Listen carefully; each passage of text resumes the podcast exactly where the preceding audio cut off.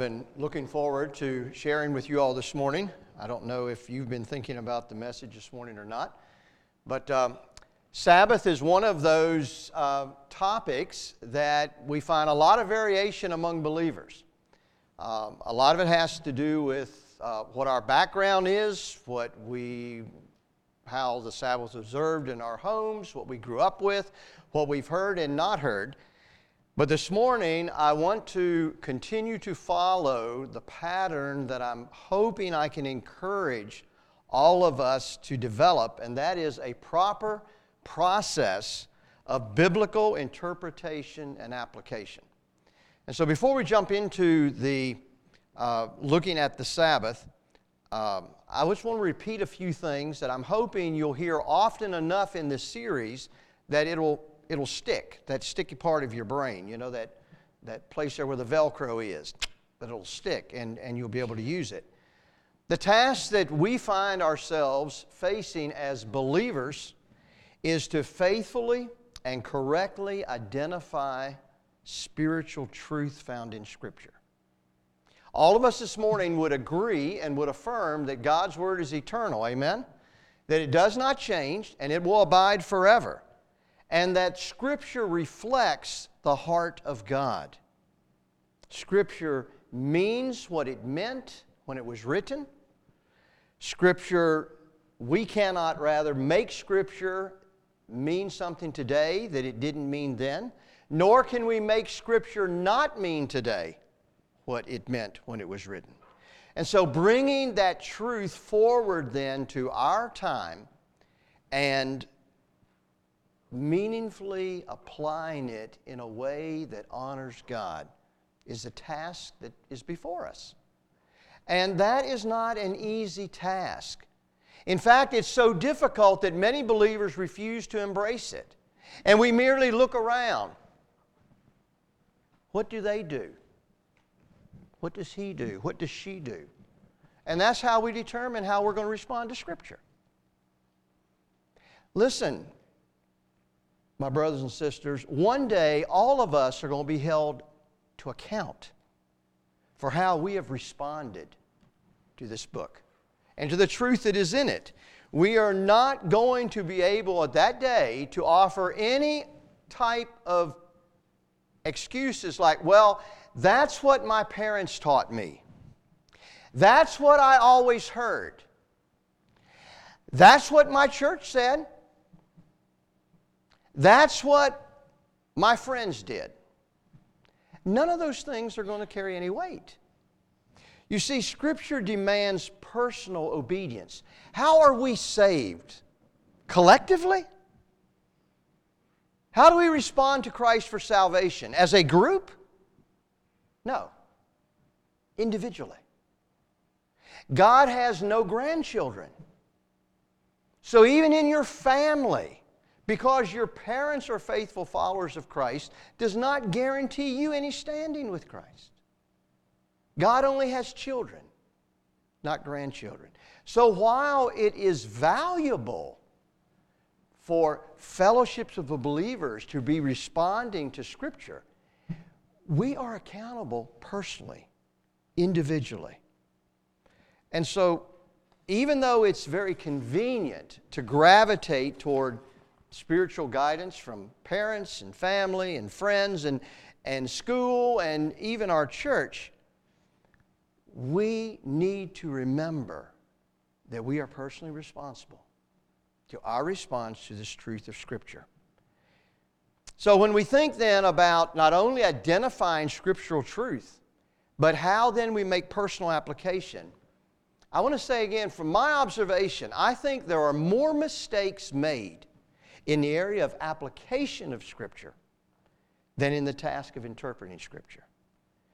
Many believers are good hearers or readers of Scripture. We looked at James 1:22 the other Sunday morning. Our mind primary problem is not that we need to know more Scripture, but we need to obey more Scripture. We need to be more doers of the Word.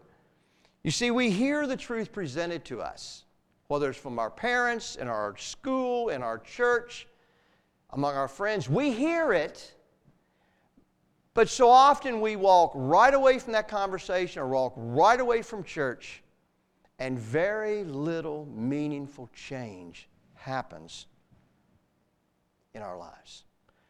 You see, we're not often in as much need of more understanding of scriptural truth as we are in need of action. We tend to be people of many preferences and few convictions. And when we are primary people of preference rather than conviction, what we often find is our walk does not match our talk. All of us know well what we've been taught. All of us know well how other believers practice obedience to Scripture.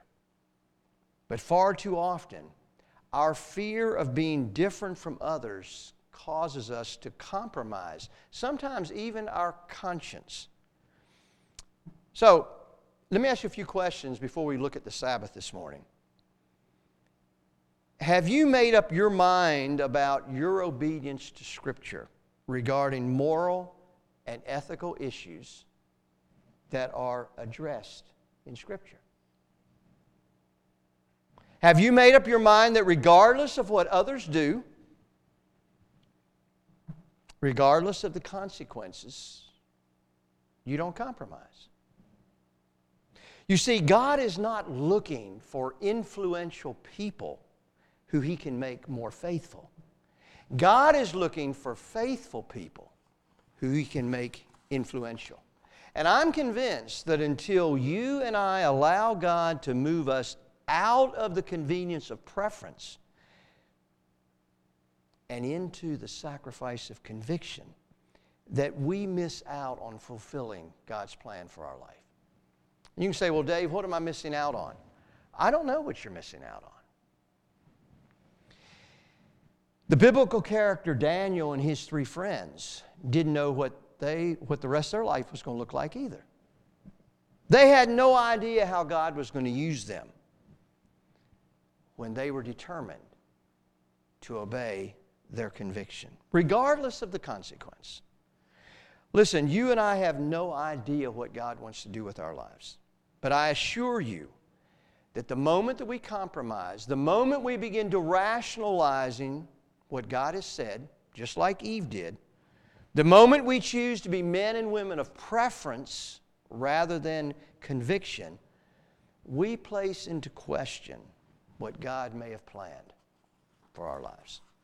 Remember, preference is oriented toward convenience and approval of others. Conviction is oriented toward sacrifice. So, what happens to us spiritually when we choose to live by preference rather than by conviction? When that happens, the meaningful application of scriptural truth in our lives will not survive. The absence of the dictates of those in authority or the lack of approval of friends and family. Listen, the spiritual landscape about us is littered with believers seeking God's blessing while no longer being obedient to scriptural truths that they once held to. The consequences are often devastating. Let me give you one final example and then we'll jump into the Sabbath. You men can all identify with this, and I think you women can somewhat too. 30, 40, 50 years ago, when I was first starting, had my first car, one of the things that was stressed upon me was the importance of changing the oil. Okay? And at that point, what I was taught was every thousand miles, I should maybe look at my oil. I had an old car. You check out oil, and certainly by 3,000 miles, somewhere in that one to three, I needed to change the oil. Well, what has happened since that time? We now have synthetic oils, we have newer vehicles. I look at manuals now that talk about not changing oil till 4,000, sometimes 5,000. I've even seen recommendations as high as 7,000 miles to change your oil. Wide variation. Well, you know what starts happening when there's a wide variation like that? All of a sudden, the importance of changing oil is not as important anymore. And what happens if you do not change the oil in your vehicle? Just drive it. What's eventually going to happen?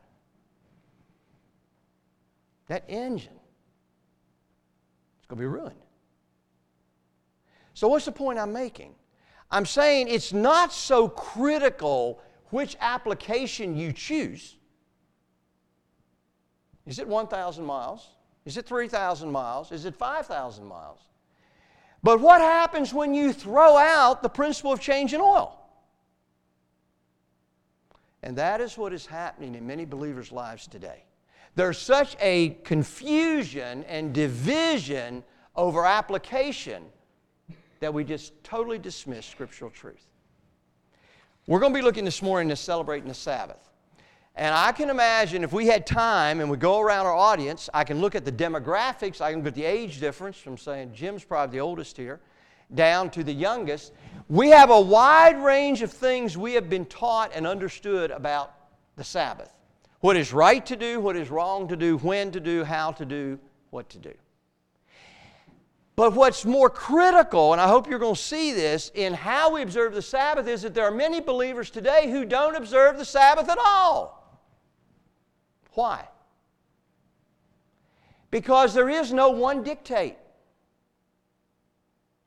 Now, there was in the Old Testament, but there's not in the New. So, this morning, just as we've looked at some other issues, and we're going to be looking at more in the future, I hope we can get into a habit of how do we approach Scripture? How do we identify scriptural truth? How do we find that necessary application that we can call all believers to? And then, where is the freedom of our personal application? And why, how important it is that we accept that. We can honor God with our obedience to scriptural truth with a variety of application. Okay? It doesn't have to all look exactly the same. Unity is not found in uniformity.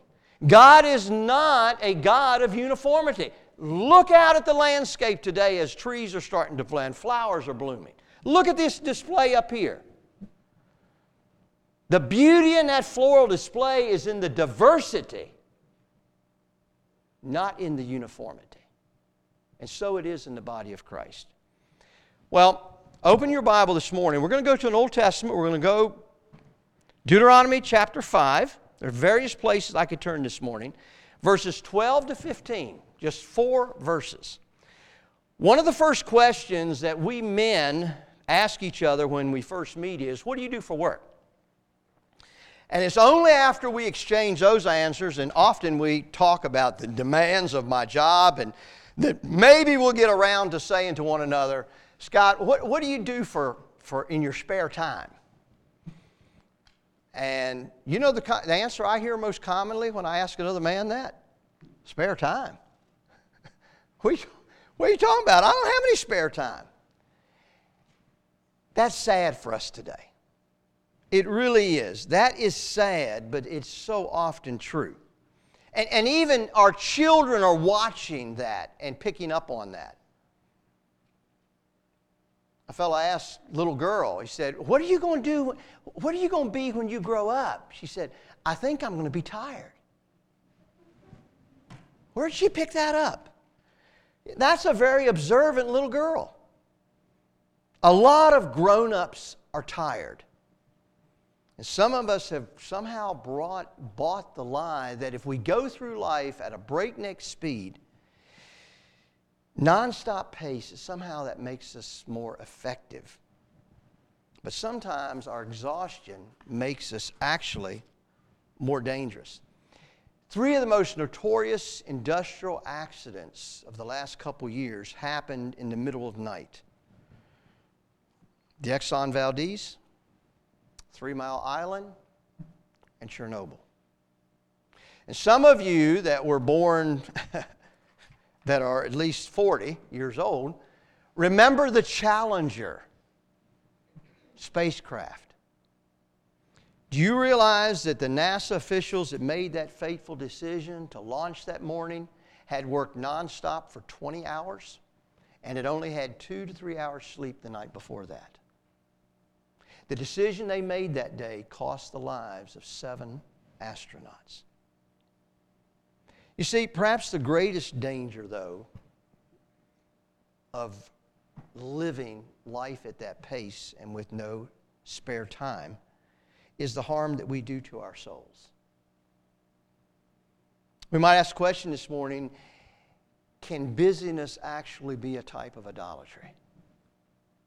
I don't think many believers recognize the deep threat to the health of their souls that busyness possess, poses. So, what's the answer to that generational problem? You can look at any generation, it's a problem. There's always more to do than there is time to do it. How can we regularly find meaningful rest for our bodies and for our souls? To renew, to recalibrate, to refocus, to rejuvenate. Well, may I suggest this morning we obey what God has commanded. We observe the Sabbath. Notice me, Deuteronomy 5 12 through 15. We find this in the list of the Ten Commandments.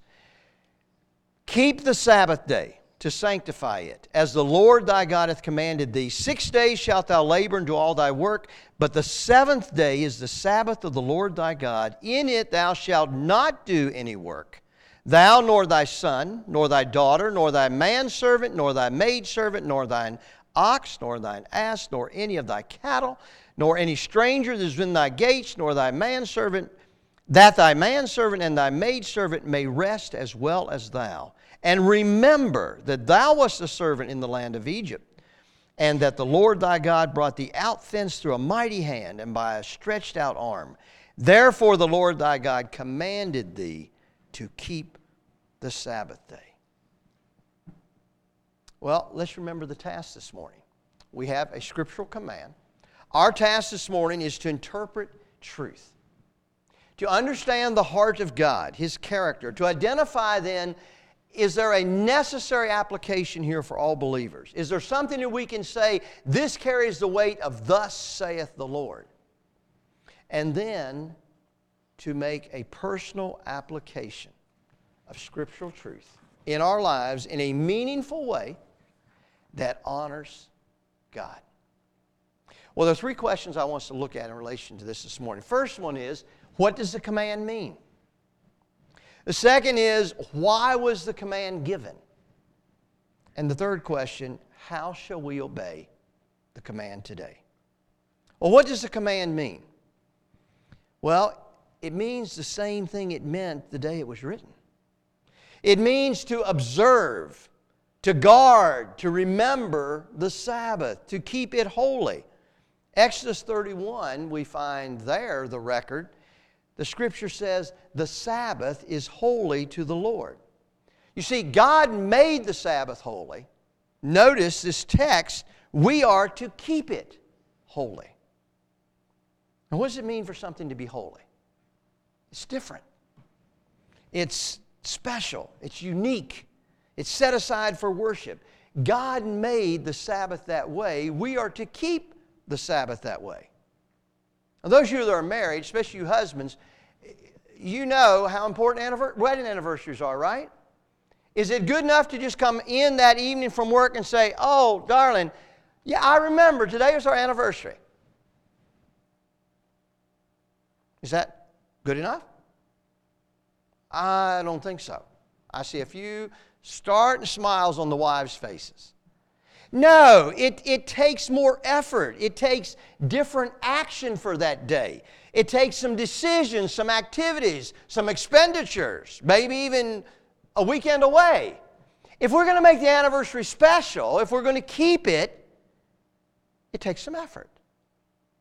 It's not just acknowledging in our head, oh, yeah, today's my anniversary. No, it, it takes more than that. In the same way, the Sabbath is to be treated with special care and significance. Well, how does the Scripture say we're to do that? Well, it's pretty clear. The first thing is stop working. What does Sabbath mean? Sabbath doesn't mean the Sabbath day. What does Sabbath mean? Sabbath means to cease, to stop. That's what Sabbath means. And the command we find in verse 14 was, was not just for a Jewish man who was hearing this, but for every one that was under his authority for his children, his family, his servants, even his animals. It was to extend. The Israelites were not to work, nor were they to make others under their authority work either. Now, this was not an entirely new concept for the Israelites. Because on their way to Mount Sinai, where they received this command, they received manna. Remember the story of how they received manna? Six days they received manna. But Moses said, Don't go out on the seventh day to receive to gather manna. Why? It's not there. It's not there on the seventh day. That was an example that God was giving to them. So, you see, God was demonstrating to them and to us the importance of stopping, of ceasing. Well, first way that we find in Scripture we're to observe Sabbath is, is ceasing from our regular routine, our regular work. The second is it's a day dedicated for worship. Leviticus 23, the passage there, calls the Sabbath day a holy convocation. It's a day for God's people to gather for worship. I like what Eugene Peterson has said about the Sabbath. He says, The Sabbath is an uncluttered time and space for us to distance ourselves from the frenzy of our own activities so we can see what God is doing. Well, the second question this morning we want to look at is why was the command given? And when we ask the question why a scriptural command is given, it really helps us understand the heart of God. Remember, the why is always more important than the what. Why did God give his people this commandment? Well, first of all, God himself instituted the Sabbath long before there were Israelites. After the six days of creation, he rested. Now, I went back and looked in Genesis, and in the King James, you don't find in Genesis 2, you don't find Sabbath mentioned. Is he rested? That's what Sabbath is. We sometimes confuse the two, but that's what Sabbath means. So, God Himself took a Sabbath. In Exodus 20, verse 11, we find these words For in six days the Lord made the heavens and the earth, the sea, and all that is in them, and rested on the seventh day. Therefore, the Lord blessed the Sabbath day and made it holy. You know, a teacher was quizzing her preschool class about the creation and was going over the six days and the Sabbath. And, and, and the teacher said to the, the little kids, Well, what do you think God did on the Sabbath, on the seventh day? And one little girl raised her hand and said, I think he mowed the yard. Well, that might be what her daddy does, but that's not what God did. God didn't mow the yard on the seventh day. Now, notice God did not rest because he needed physical rest. God chose rest, for an example, for us. And notice this took place before the fall. This had nothing to do with sin. The Sabbath was a part of the paradise that Adam and Eve enjoyed. The Sabbath came before the Israelites. The Sabbath isn't something that just refers to the Jews. It's as if God built into the very fabric of time this rhythm of work, rest, work, rest. And each one of us has that built into our fabric, whether we know it or not. And if we don't observe it, our lives will go sour. Now, we all know the rhythm of work and sleep, don't we? We understand that. And if you know if you go without sleep fairly long, you really pay a price for that. Well, we all have to sleep. We know that. Unfortunately, we don't all have to observe Sabbath. Nowhere in Scripture we find commanded, thou shalt sleep. That, that, that's going to happen. But we are, do find a command, thou shalt observe a Sabbath. That had to be commanded because left to our own, we will not do that. Well, the second reason for giving the command is found in verse 15. The Israelites were to remember that when they were in Egypt, they had no Sabbath, they had no rest. It was constant work as slaves. And God wanted them to remember that He, in delivering them, gave them a Sabbath, a rest, lest they would ever be tempted to do the same thing to their servants. They were to keep the Sabbath. Israel was to show mercy to others as God had shown to them. You see, the Sabbath reminds us that people are more than machines. People are more than units of production. We are called to be human beings, not human doings. We are beings. And the Sabbath protects people from being reduced to mere machines. You know, following the French Revolution, I was reading, the French decided to, to observe a Sabbath of one day in 10 instead of one day in seven. And it was a catastrophe. Historians recall men and women collapsed and animals fell in the streets. We're not designed for that. God knows people need the Sabbath because we're people, we're not machines. So, what is the truth then with regard to the Sabbath? What is the heart of God? God created man to be a being, not a machine, with a need for a Sabbath or rest. And God established that frequency. One day in seven. God demonstrated that Sabbath to man. And man needs that Sabbath to recalibrate, to refocus, to restore our soul. That's the scriptural truth that we find in Scripture. Now, the third question, last one this morning, is how do we keep the command today? How do we take that truth from thousands of years ago that's eternal, that we're called to respond to, we're called to obey. How do we bring that to our day and time and honor the truth of that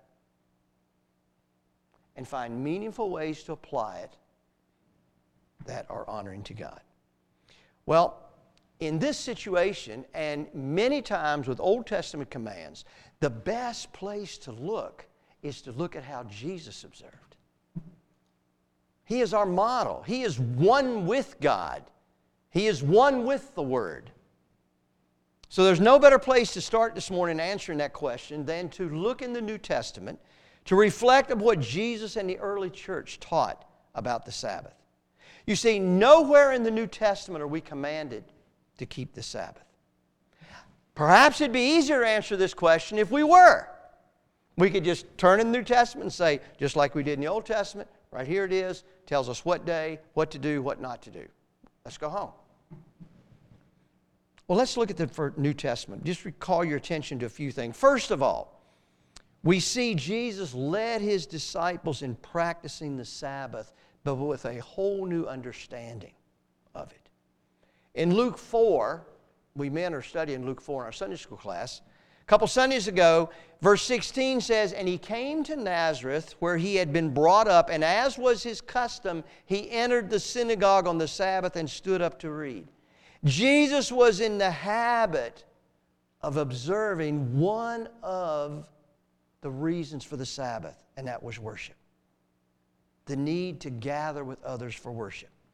And as we look through the Gospels, we find that Jesus had a different understanding of the Sabbath than the experts of the law of that day. Luke 6 records Jesus and his disciples leaving the synagogue and walking through a field of grain, and being hungry, they plucked the heads of, and ate the grain. The Pharisees observed that activity and were very distraught. They had established 39 rules about the Sabbath that if you observed all those would keep you from breaking a sweat on the Sabbath. And Jesus' final response to their accusation and condemnation was this the Sabbath or rest was made for man and not man for the Sabbath. Mark 2:27. Another time Jesus healed a man on the Sabbath. Again his response to the accusers was it is lawful to do good on the Sabbath. Matthew 12, 11 and 12. You see the Pharisees had put so many restrictions on the Sabbath that the Sabbath ended up being a burden rather than a rest. Rather than fulfilling God's intent for the Sabbath to give rest and spiritual refreshment, the Pharisaical rules had made it a form of slavery. In their desire to protect the Sabbath, they corrupted it. Remember last year when we were looking at the Pharisees? They did so many things, right things for the wrong reason and did wrong things for the right reason. And here's an example of doing wrong things for the right truth. But they did the wrong thing. The reason was right, but the wrong thing they did. They came up with all these regulations. Jesus did not abolish the Sabbath. Jesus did not abolish what God instituted the importance of a rest. Jesus restored it to its true meaning as a day of rest or stopping, a day of worship, and a day of mercy, doing good. Well, when we look at the practice of the early church in the book of Acts, there's something else that's significant in the New Testament and regarding their Sabbath observance. Now, these early believers had grown up observing the Jewish seventh day as a Sabbath. That was a day they were used to keeping. But after Jesus was raised from the dead on the first day of the week, we find them gathering on the first day of the week, on Sunday. And that's why Paul wrote, as we looked last Sunday in 1 Corinthians 16 2, he said, On the first day of the week, let each one of you put aside and save as he may prosper to give. Well, the reason he said that was because that was the day that they were gathering. They were gathering on the Lord's Day. And finally in Revelation 1:10, John says, "And I was in the spirit on the Lord's day." Now, John doesn't say was that Tuesday or Wednesday, but I think we have good reason to believe it was Sunday. So, even for the New Testament believers, even for them, there was one day in seven that they set aside as being uniquely for the Lord. Now, here's where we have to be careful. This doesn't mean that the New Testament saints just observed the Jewish Sabbath on Sunday instead of Saturday. No, they did not. As a matter of record, Paul reprimands the church in Colossae for keeping a Sabbath burdened with rules. Colossians 2, verse 16, he says, Let no one act as your judge in regard to food or drink or in regard to a festival or a new moon or a Sabbath day things that are a mere shadow of what is to come, but the body is of Christ. What does Paul mean? But the body is of Christ. You see, the Sabbath looked forward to Christ. Jesus didn't abolish the Sabbath, He fulfilled the Sabbath. The Sabbath is all about ceasing from our work and resting. And that's true in a physical sense, but listen, it's also true in a spiritual sense. Before the gospel, men labored to keep the law, to be in right relationship with God. But now Christ has fulfilled the law. He's met his demands. Christ's death and resurrection frees us or gives us a Sabbath from having to work to earn His love and favor. We can rest completely in Him and His work on the cross for our righteousness. That truly is a Sabbath. Hebrews 4:10 says this, "For he, Jesus, that is entered into his rest, he also has ceased from his own works, as God did from his." Sounds like Sabbath to me. What do you think? When we place our faith in Christ's redemptive work for us, we have rest from our works to save us. You see, in a spiritual sense, we enjoy Sabbath rest seven days a week. As those under the lordship of Christ rather than the law, we're free from the rigid restrictions of the Sabbath to earn favor with God. But we don't ignore the heart of God in instituting the Sabbath. Under the New Testament covenant, the Sabbath is still a day for rest, a day for worship, and a day for showing mercy. So, herein lies the necessary application for all believers. Every believer is called to respond to this truth, for this truth will never pass away. Well, to wrap up this morning, to follow our pattern we've been looking at. What then are likely, possible, unlikely, or impossible applications of this truth in a believer's life today? Well, let's look at the three purposes for the Sabbath in reverse order, and then we'll talk about some possible applications. I said the scripture clearly says that the purposes for the Sabbath are for rest, ceasing from work, worship, and doing good, showing mercy. Let's look at them in reverse order. A day to show mercy. That's what Jesus did. You see, the Sabbath is a great opportunity for you and me to welcome a hurting person into our home. It's a great day to visit someone in the hospital. It's a great day to go visit someone and express concern and help for a need they have in their home, to feed someone who is hungry, to clothe someone, to provide a place for the stranger. It's a day to minister to others, not just to find my own pleasure. And for some of us, that mercy begins with how we run our business. Employees know what it's like to work seven days a week or to feel like you're working seven days a week, no matter how much you're getting paid. You begin to feel like a machine, like one of the vehicles, like one of the, the tires, a unit of production rather than being recognized by your employer as a human being. And so, as an employer, you have to recognize that your employees are more than machines they're more, more than human doings, they are human beings. And one of the ways that you can show mercy is to observe the Sabbath in their work as a day of mercy. All of us know of Chick fil A, a company who still to this day is not open on Sunday. They have no doubt passed up millions of dollars of profit but they're found to recognize that my employees need a day for rest and worship and a day to show mercy. Well, second, it's a day of, wor- of worship.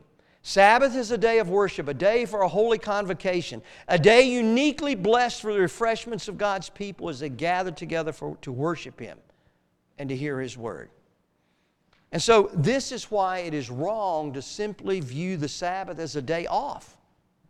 A day off is a, is a secularized Sabbath. The goal of a day off is leisure, fun, vacation, play. And isn't it interesting that we live in a time and culture, unlike when this was written, that is obsessed with leisure and recreation? And yet, as I started out this message this morning, few people are rested.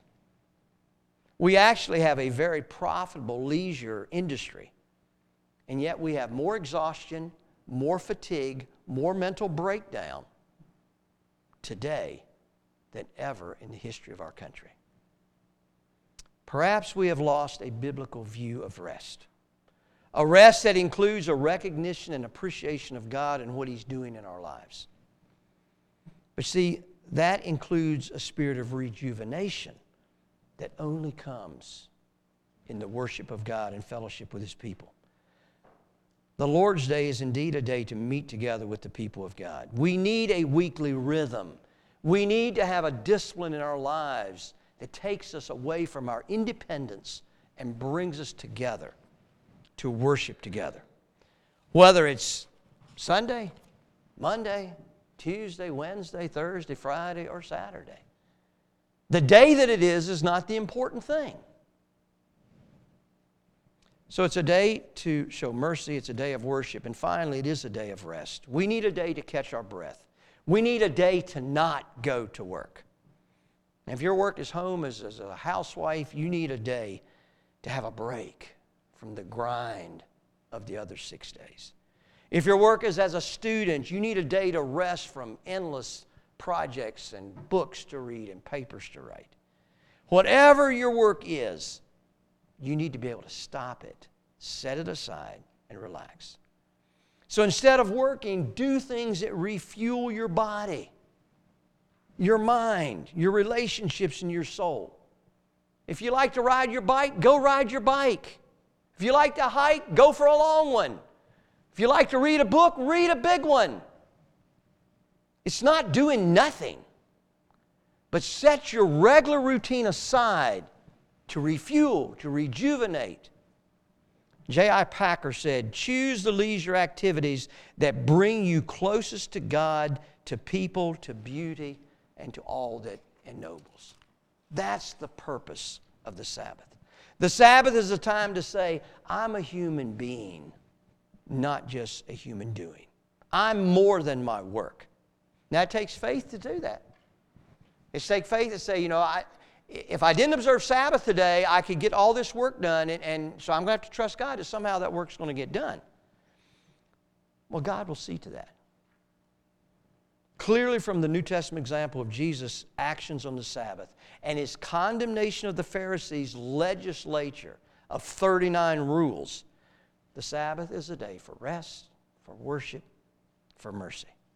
And just as clearly from the New Testament teacher of the apostles, Saturday is not the only day that can happen.